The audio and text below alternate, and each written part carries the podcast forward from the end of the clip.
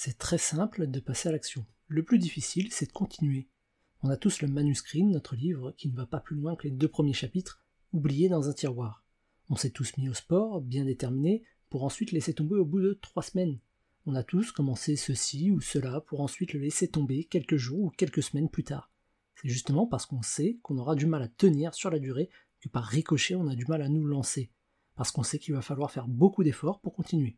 Alors voici deux astuces pour vous aider à aller plus loin, pour aller au bout des choses. D'abord, faites appel à un partenaire de responsabilité, s'engager auprès d'une personne qui nous rappellera à l'ordre chaque fois qu'on est sur le point d'abandonner.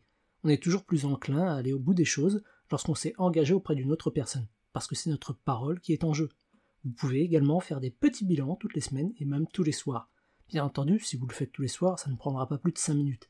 Mais si vous le faites toutes les semaines, ce sera un peu plus long, environ 30 minutes, voire une heure si vous pensez que c'est nécessaire.